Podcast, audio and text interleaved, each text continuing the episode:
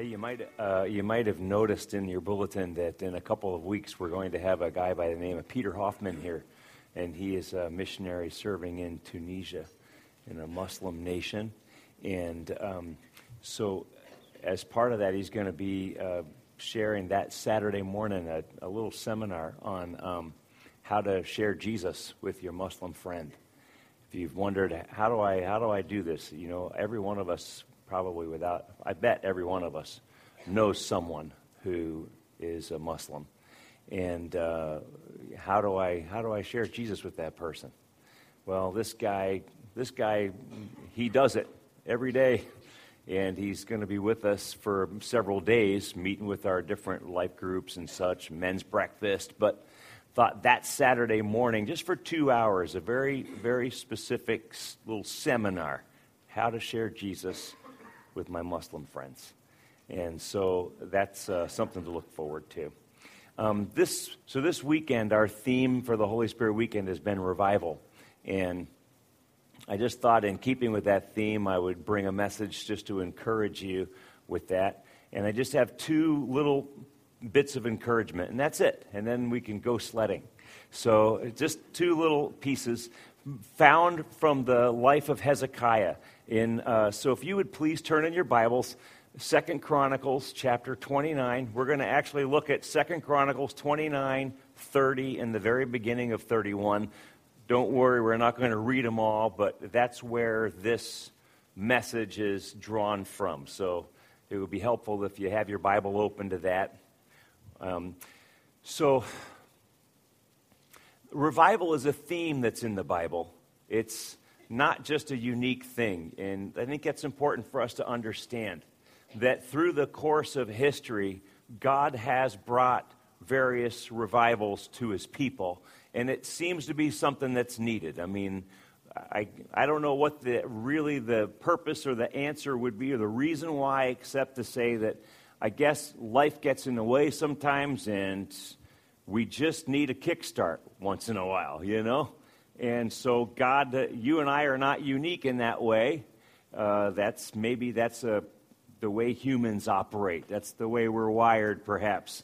And so, over the years, you can see it through Scripture, there were numerous, very key revivals that took place in the course of their history.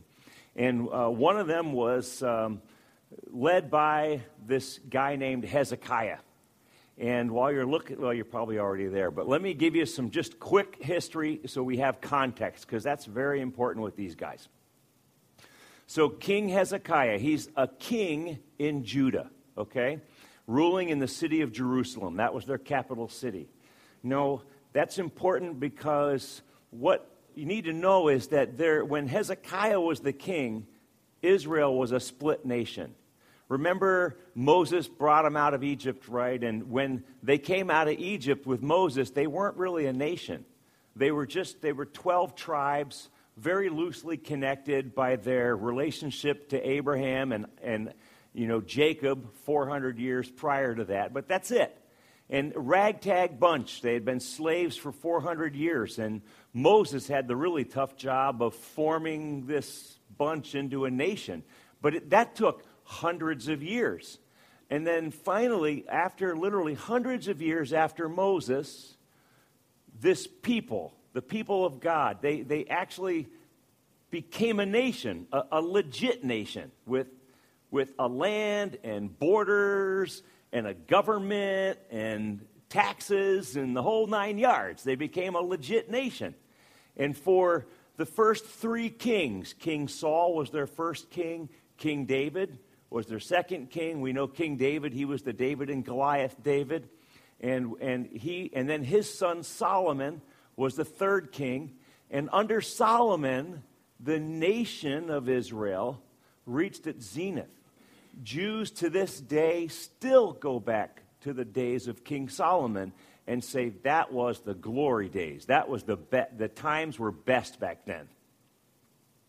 After Solomon died, there was a civil war, and the nation became split and was not reunited ever. And so, for a bulk of the history that we are familiar with in the Bible, a bulk of it, you're not looking at one nation of Israel, you're looking at two. You have the northern kingdom, they retained the name Israel. The southern kingdom, they took on the name Judah. Another thing you need to understand is the nation of Israel was never good. From the moment the Civil War happened and they split, the nation of Israel did not have any good kings, not one. They went from bad to bad to worse until finally God wiped them out.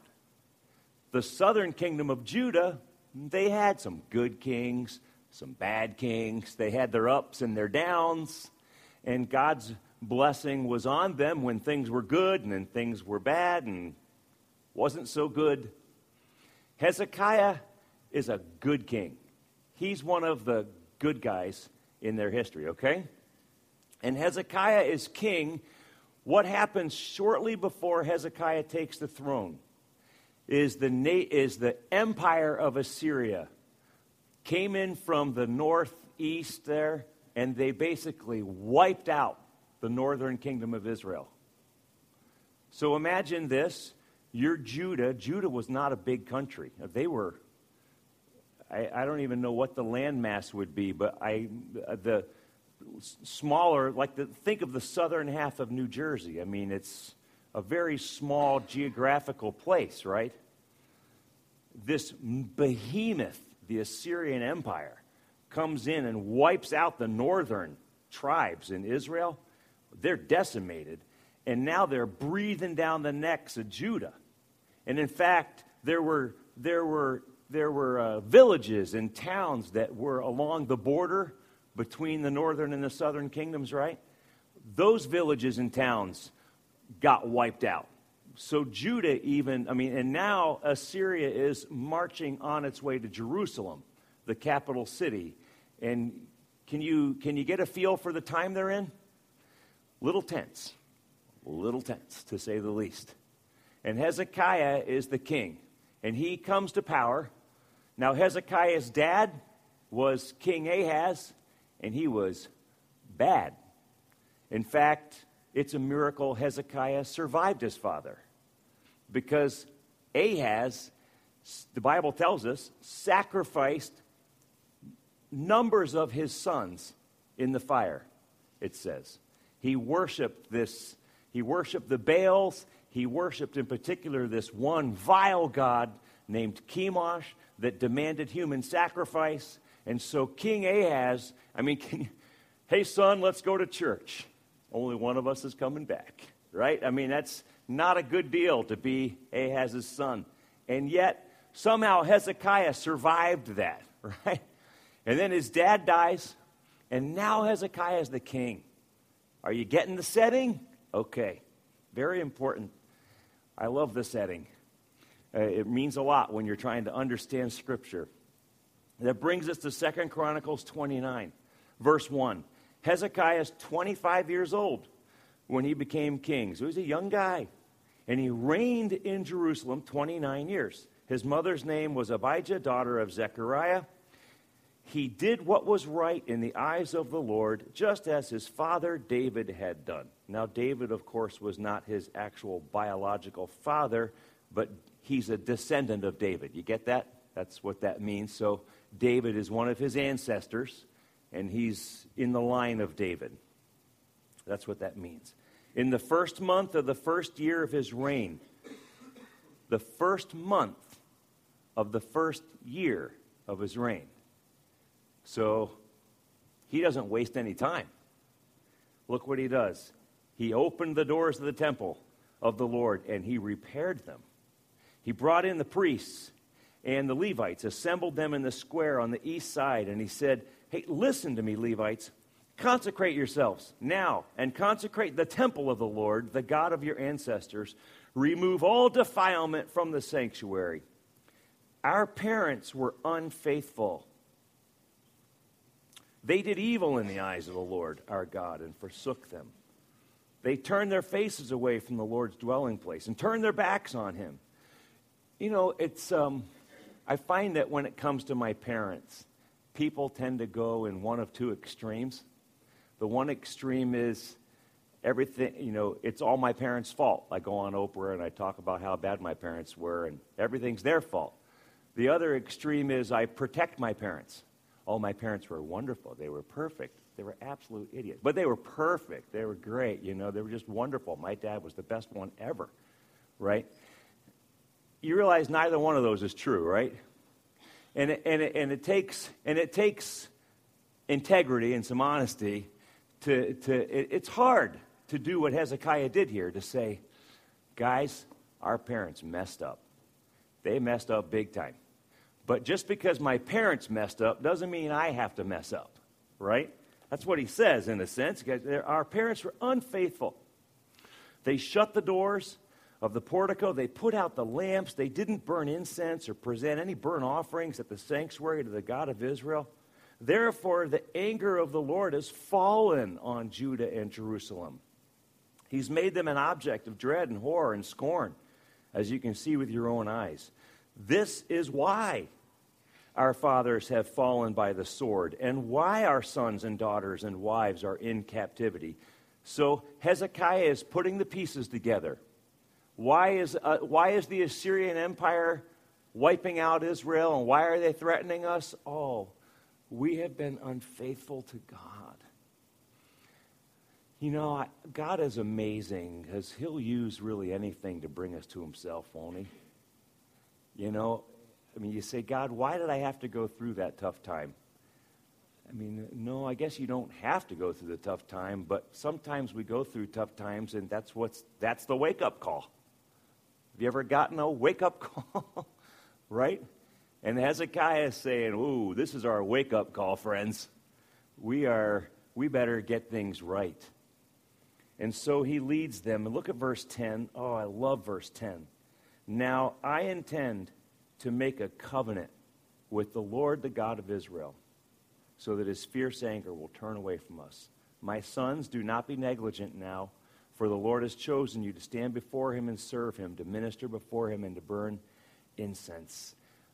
I intend to make a covenant with the Lord our God. You know, I, it's funny. I, I was studying this before this before today. I've been working on this all week. We we did that yesterday as a church, didn't we? We made a covenant before the Lord our God. That as for us, as for this house, we're going to serve the Lord. We, God's going to be God.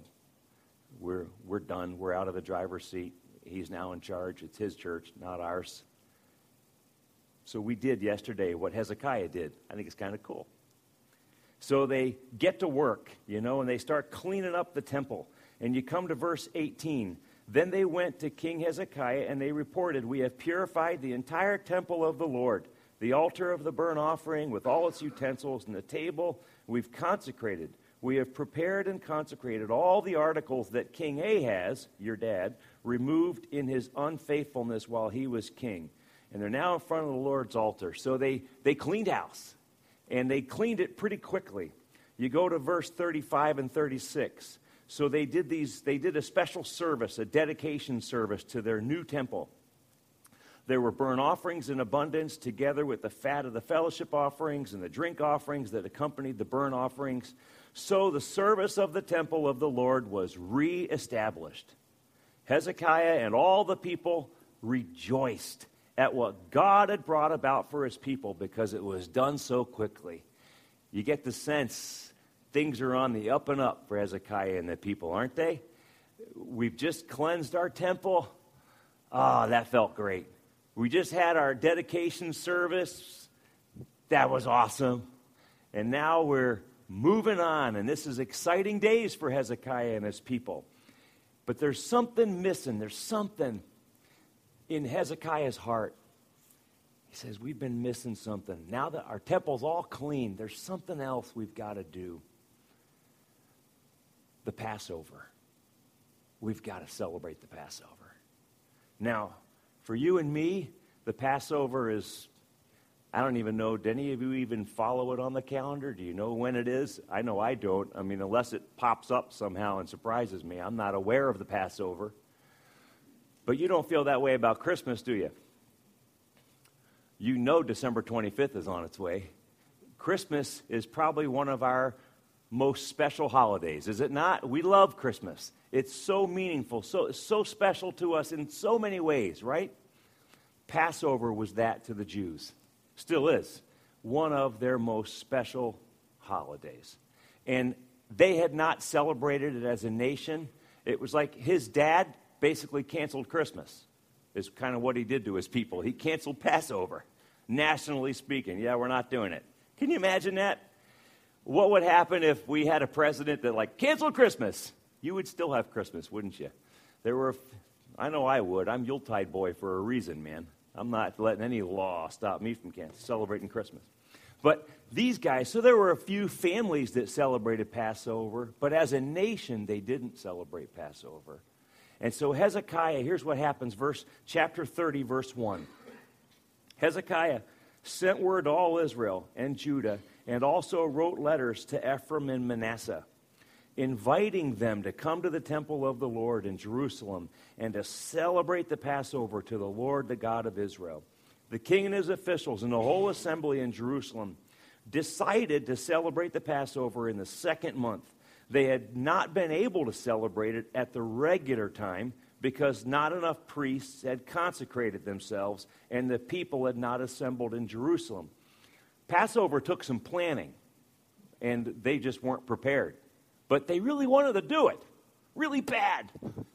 So they decided, verse 5, they decided to send a proclamation throughout Israel from Beersheba, which is the southernmost city, to Dan, which was the furthest, the northest, northernmost, calling the people to come to Jerusalem and celebrate the Passover to the Lord, the God of Israel. It had not been celebrated in large numbers according to what was written. At the king's command, couriers went throughout Israel and Judah with letters from the king and from his officials, which read. So you see what happens? Hezekiah says, We're going to do this, people. And he sends out a letter to the whole kingdom. And here's what the letter reads People of Israel, return to the Lord, the God of Abraham, Isaac, and Israel, that he may return to you who are left, who have escaped from the hand of the kings of Assyria. Do not be like your parents and your fellow Israelites who were unfaithful to the Lord, the God of their ancestors, so that he made them an object of horror, as you see. Don't, don't be stiff necked, as your ancestors were. Submit to the Lord. Come to his sanctuary, which he has consecrated forever. Serve the Lord your God, so that his fierce anger will turn away from you. If you return to the Lord, then your fellow Israelites and your children will be shown compassion by their captors and will return to this land for the Lord your God is gracious and compassionate. He will not turn his face he will yeah, he will not turn his face from you if you return to him.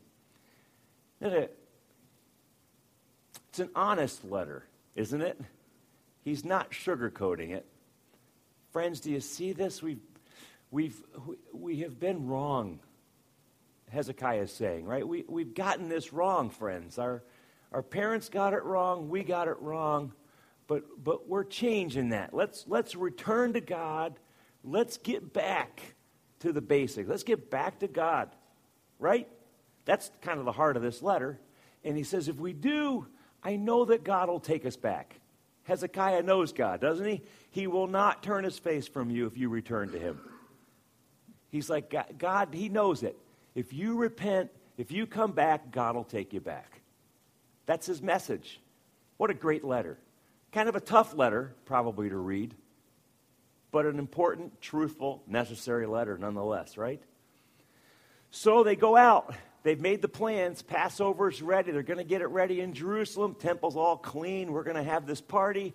Got the invites sent out to the whole nation.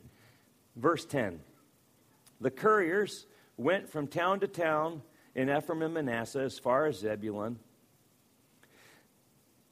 but people scorned and ridiculed them. That's a bummer. Nevertheless, some from Asher, Manasseh, and Zebulun humbled themselves and went to Jerusalem. Also in Judah, the hand of God was on the people to give them unity of mind to carry out what the king and his officials had ordered, following the word of the Lord. Verse 13 A very large crowd of people assembled in Jerusalem to celebrate the festival of the unleavened bread in the second month. They removed the altars in Jerusalem, cleared away the incense altars, threw them into the Kidron Valley. The Kidron Valley was the uh, garbage dump of Jerusalem. It was kind of just outside the city walls, and so that's where they threw all of the nasty stuff from their pagan past, got rid of it, chucked it in the garbage dump. They slaughtered the Passover lamb, and they start celebrating the Passover. The priests, I'm in verse 15, the priests and Levites were ashamed, and they consecrated themselves and brought burnt offerings to the temple of the Lord. Then they took up their regular positions as prescribed in the law of Moses, the man of God. So you see the priests and the Levites, they're following Hezekiah's lead, aren't they? They're, they are repenting. They're saying, oh, fellow priests, we've been misleading these people the, the pastors are getting it right in a sense. They're, they're saying, oh, we've got to get back with God. So they do. And uh, verse 17 since many in the crowd had not consecrated themselves, the Levites had to kill the Passover lambs for all those who were not ceremonially clean and could not consecrate their lambs to the Lord. Although most of the many people who came from Ephraim Manasseh, Issachar, and Zebulun had not purified themselves. Yet they ate the Passover contrary to what was written. But Hezekiah prayed for them. I like this part. Hezekiah prayed for them, saying, May the Lord, who is good, pardon everyone who sets their heart on seeking God, the Lord, the God of their ancestors, even, even if they are not clean according to the rules of the sanctuary. And the Lord heard Hezekiah and healed the people. I love that. Isn't that cool? You, you know why, right? You get that? Uh, do I need to, right? These guys, you know, they're just coming back to God, right? And mm, they've got nastiness. they've got junk. They've got stuff that's not great and they're not they're not totally cleaned up. You know? They're just not. But yet they're seeking God. They want God.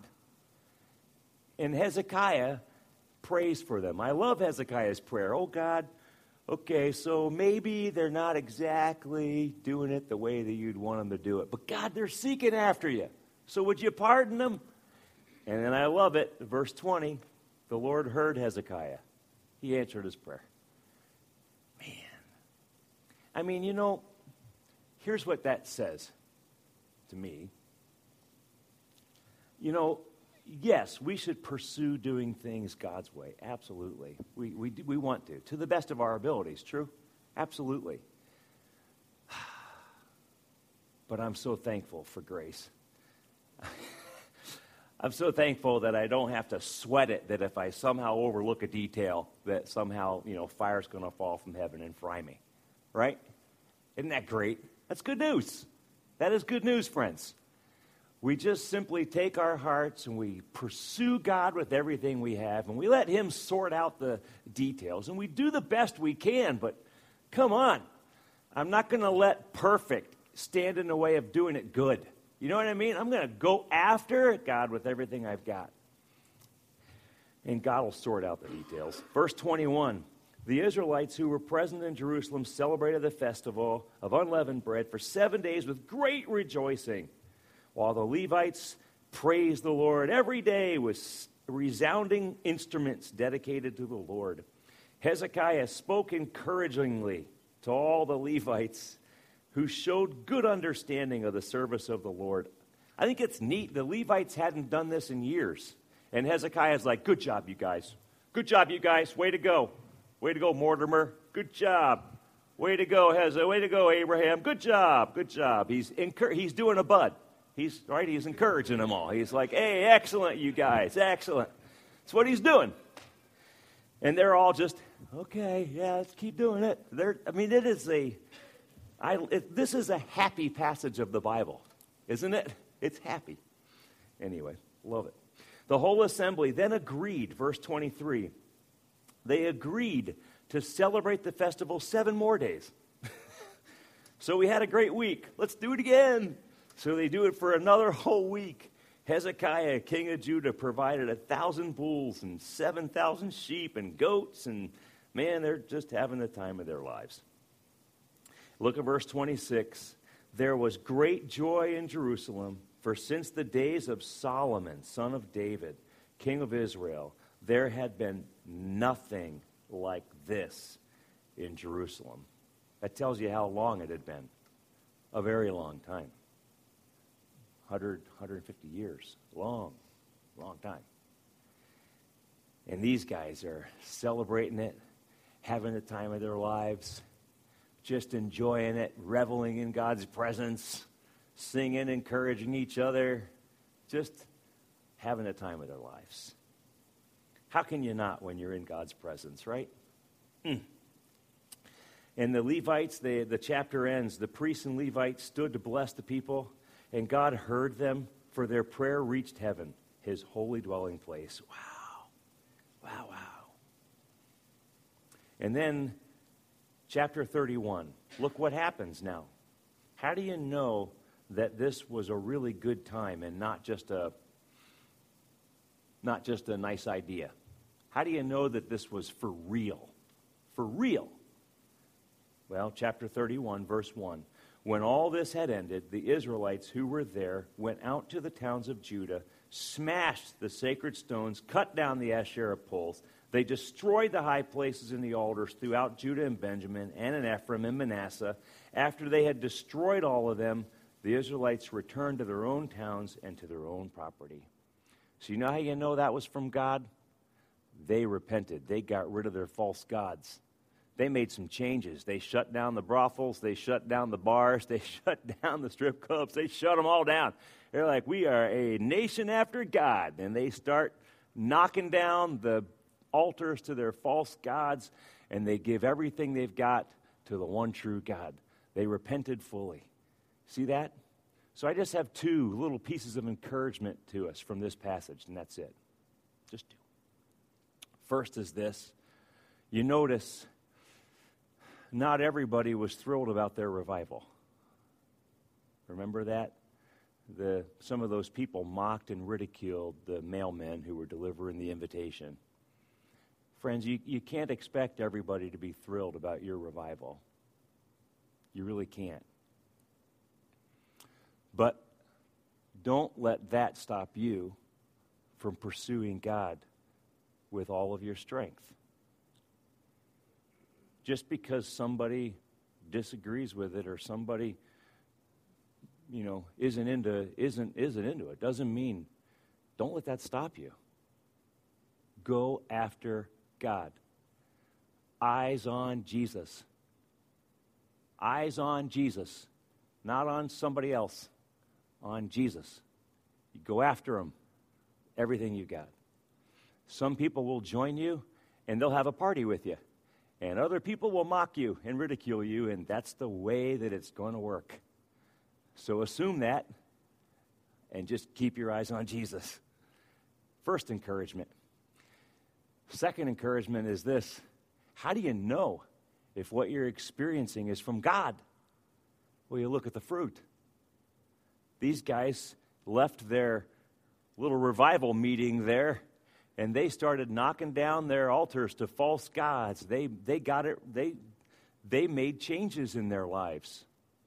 And, and friends, these are serious changes. You, you, uh, you understand how, how integral uh, the worship of false gods was to their lives. I mean, some of these guys probably lost their livelihoods. You understand, right?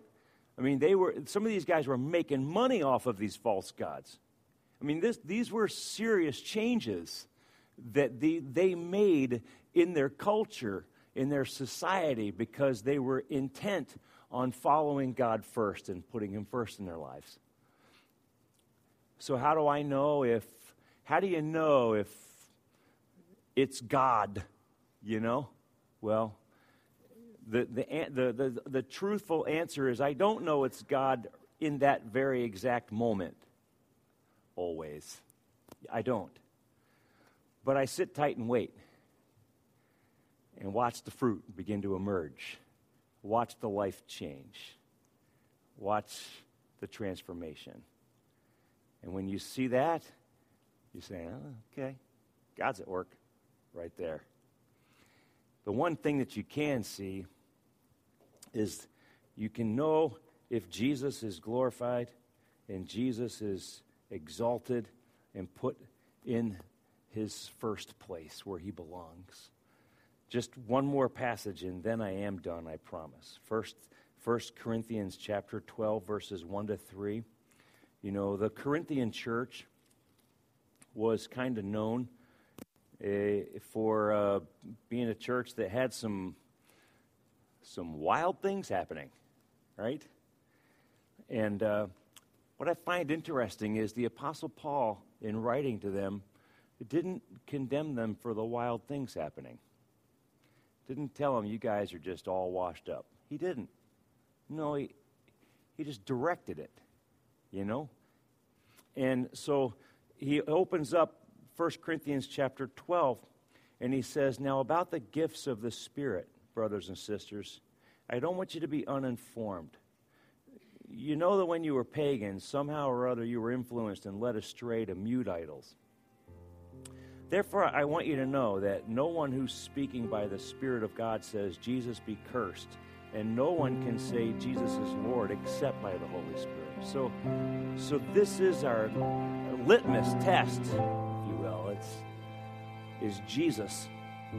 Is Jesus front and center? Is he what it's all about? And if he's not, well, then we need to change that. If he is, then don't mock it don't ridicule it. Don't judge. I mean,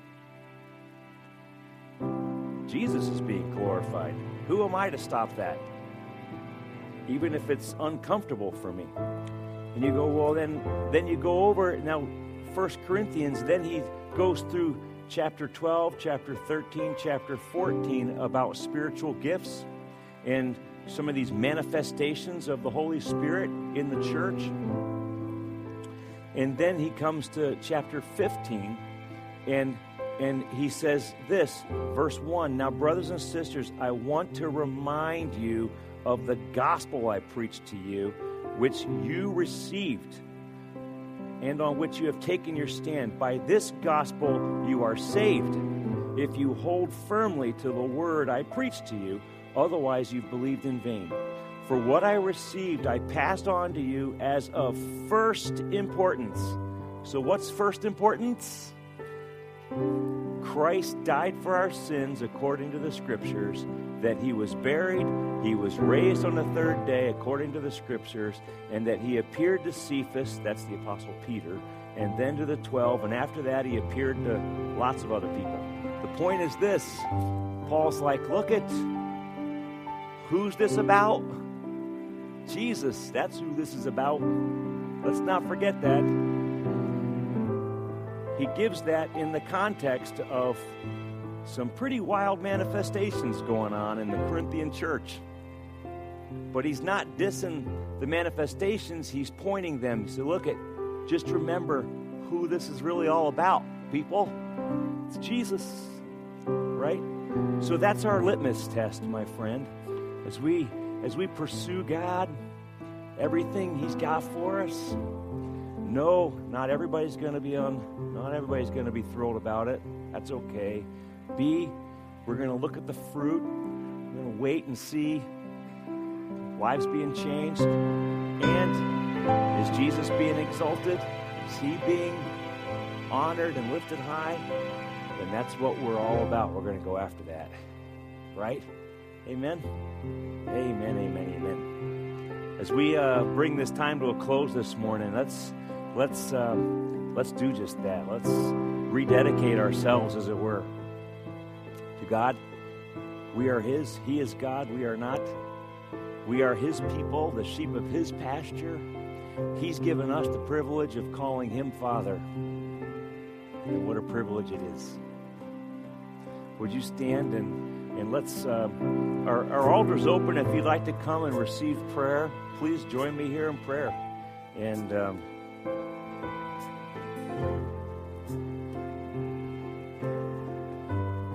let's let's rededicate, rededicate ourselves to God and His purposes.